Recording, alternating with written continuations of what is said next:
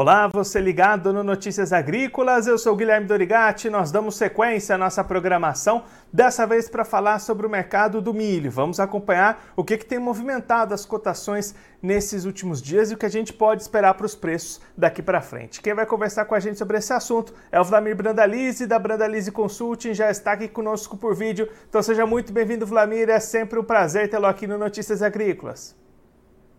Boa tarde, Guilherme, boa tarde a todos. Tudo certo? Vlamir, a gente tem visto um começo de ano com os preços caindo para o milho aqui no Brasil, né? Inclusive a B3 já perdendo os, até os 89, já ficando ali em 88 no máximo as primeiras cotações. O que está pressionando esses preços do milho aqui no Brasil? Olha, Guilherme, dois fatores aí que pesam mais. É, basicamente é a colheita, né? Normalmente a, a entrada da safra de verão ele pressiona o mercado, isso é normal. Nós temos problema na safra de verão, nessa primeira safra mais concentrada no Rio Grande do Sul, enquanto Santa Catarina, Paraná, São Paulo, treino Minas Gerais, o restante do Brasil está com safra dentro da normalidade, então tem perdas, mas elas não são expressivas a nível global do Brasil, então o fator safra é o um, e o outro que pesa muito é a formação de preço do milho, é o dólar, né? Então, o dólar desceu lá da casa dos 5,40 para baixo de 5,10, 5,07, 5,08. E isso fez a, o, o, milho cair na B3 aí, ó, que trabalhava acima de 90 para baixo de, desse patamar de 88, 87 que está agora. Basicamente em cima desses dois fatores, né? A safra e o dólar, né? E aí, Vladimir, o plantio da safrinha também já começou em algumas regiões do país. A gente deve esperar esse patamar de preços daqui para frente? Deve ter movimentações? Como é que você está esperando essas cotações daqui para frente? Olha, eu estou esperando que o mercado do milho durante o ano seja bem tranquilo para o produtor, com poucas flutuações. Nós temos esses momentos sim de pressão de baixa, no momento da colheita, porque tem que movimentar o grão, o frete subindo, o frete está subindo bastante. Tem dificuldade de armazenagem, isso pesa. E depois, do decorrer do ano, a safrinha, que a, a safrinha, grande parte dela é com destino à exportação, e nós vamos colocar esse milho da safrinha no mercado internacional antes da safra americana, e aí nós vamos estar meio sozinhos. Então, com relação ao mercado de safrinha segundo semestre, eu acredito, continuo vendo aí que o mercado está entre 84 e 90 reais e as posições de agosto a dezembro nos portos, é um mercado bem favorável, né? Se a gente avaliar as cotações em dólar do milho, né? O mercado está bem, bem posicionado aí a favor do produtor. É um ano bom, novamente. Provavelmente vamos ter uma grande safrinha, mas o mercado internacional ele tem uma demanda gigantesca, né? A safra americana ela foi bastante prejudicada no ano passado.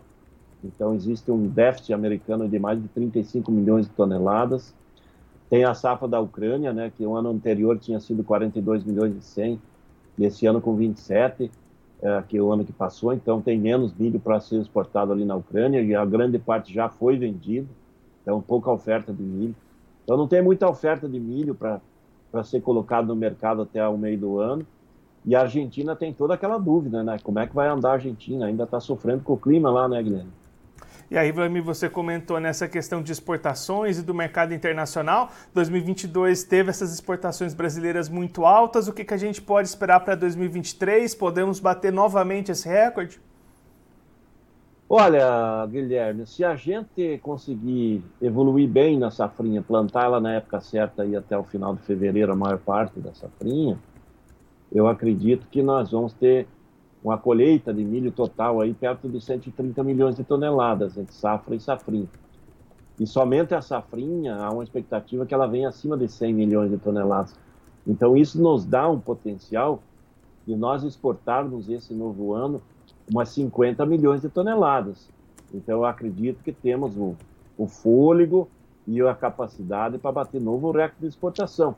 E vou mais longe, porque o ano passado nós exportamos 43,4 milhões de toneladas e já começamos o ano aí, até a terceira semana, com mais de 4 milhões e 200 mil toneladas embarcadas em milho. Então, nós temos o janeiro provável com um recorde histórico para o mês de janeiro, e nós vamos continuar evoluindo forte nos demais meses, e principalmente no segundo semestre.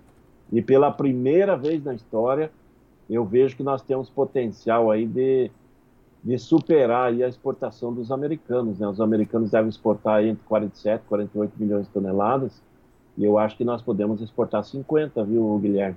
Pela primeira vez na história poderemos superar os Estados Unidos, que sempre foi o maior exportador mundial de milho.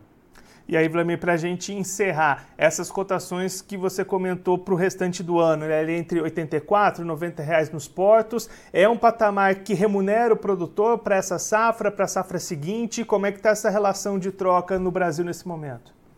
Olha, essas cotações em dólares, ela remunera o produtor, porque hoje a gente tem que levar em consideração que os insumos que ele vai usar, tanto fertilizante e defensivos, ele é todo dolarizado. Então, o milho nesses patamares, ele está dando uma boa cotação em dólar. Então a relação de troca está favorável. O produtor tem feito essas trocas para buscar os insumos e nesses níveis ele tem rentabilidade, desde que, um alerta, plantar na hora certa, não fugir da janela, não correr risco de pegar uma seca na sequência, um corte de chuvas, né? E ter taxas de produtividade. Se ele entrar lá no mês de março plantando safrinha com um risco maior, aí a gente recomenda que ele opte pelo sorgo, né? Aqui nós vamos estar num ano que vai ter um potencial grande para se plantar sorgo, que precisa de muito menos água do que o milho e um risco menor. Então, safrinha tem grande potencial para ser recorde e ainda temos a possibilidade de uma janela ah, na sequência do, do, do período ideal do milho para sorgo, ambas as culturas bastante favorável. E não dá para arriscar plantar safrinha de milho depois da metade de março aí, que tem um risco grande de cortar chuva em abril, né, Guilherme? E depois daí não colhe nada de milho, daí cá, gastou, mas não colhe. No caso, plantou mais tarde, opta pelo sorgo, plantou na hora certa, o milho é um excelente negócio e provavelmente vai dar uma boa rentabilidade. Vlamir, muito obrigado pela sua participação, por ajudar a gente a entender todo esse mercado do milho. A gente deixa aqui o convite para você sempre voltar e ajudar a gente, todos os produtores do Brasil, a entender essas mudanças do mercado. Um abraço, até a próxima. Um abraço, Guilherme, até a próxima. Um bom final de semana a todos.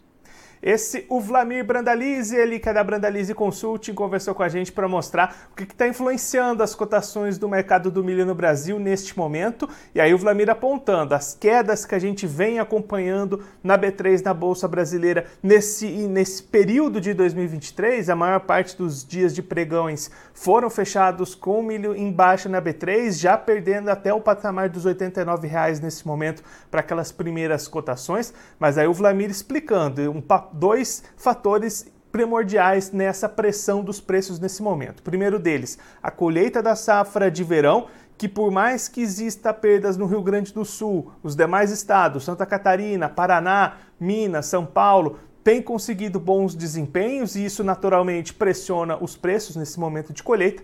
O segundo fator é o dólar. Movimentações cambiais com o dólar recuando ante o real também pressionam esses preços do milho. Para o restante do ano, Vladimir espera cotações do milho ficando entre 84 e 90 reais, conforme vão apontando os portos neste momento para o restante do ano. E aí um papel muito importante das exportações, que no ano passado bateram recorde com mais de 43 milhões de toneladas. A expectativa do Vlamir Brandalize é que em 2023 a gente tenha potencial para exportar 50 milhões de toneladas e pela primeira vez na história superar os Estados Unidos como maior exportador de milho do mercado internacional. Claro que a gente vai acompanhar bastante de perto a evolução e todos esses números da exportação do milho e as cotações do mercado ao longo de 2023.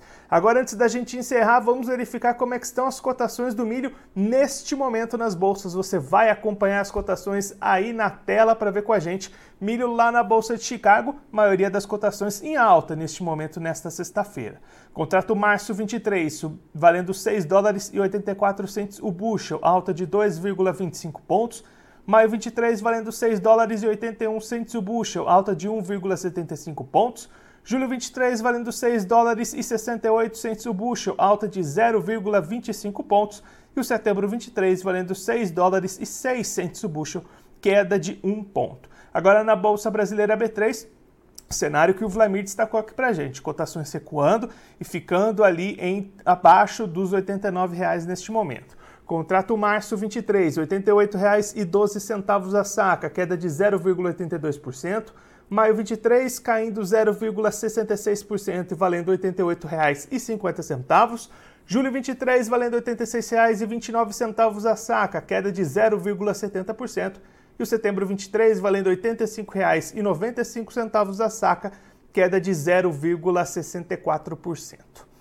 Agora eu vou ficando por aqui, mas você aproveite para se inscrever no canal do Notícias Agrícolas no YouTube. Por lá você pode acompanhar os nossos vídeos, as nossas entrevistas. Também deixe o seu like, mande a sua pergunta, o seu comentário, interaja conosco e com a nossa programação. Você também pode clicar no sininho, assim você ativa as notificações e fica sabendo de todas as novidades do Notícias Agrícolas. Eu vou ficando por aqui, mas a nossa programação volta daqui a pouquinho. Então continue ligado no Notícias Agrícolas.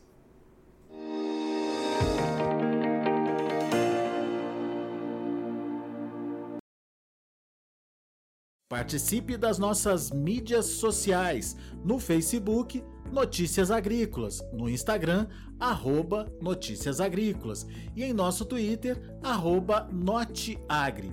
E para assistir todos os vídeos, se inscreva no YouTube, na Twitch, no Notícias Agrícolas Oficial.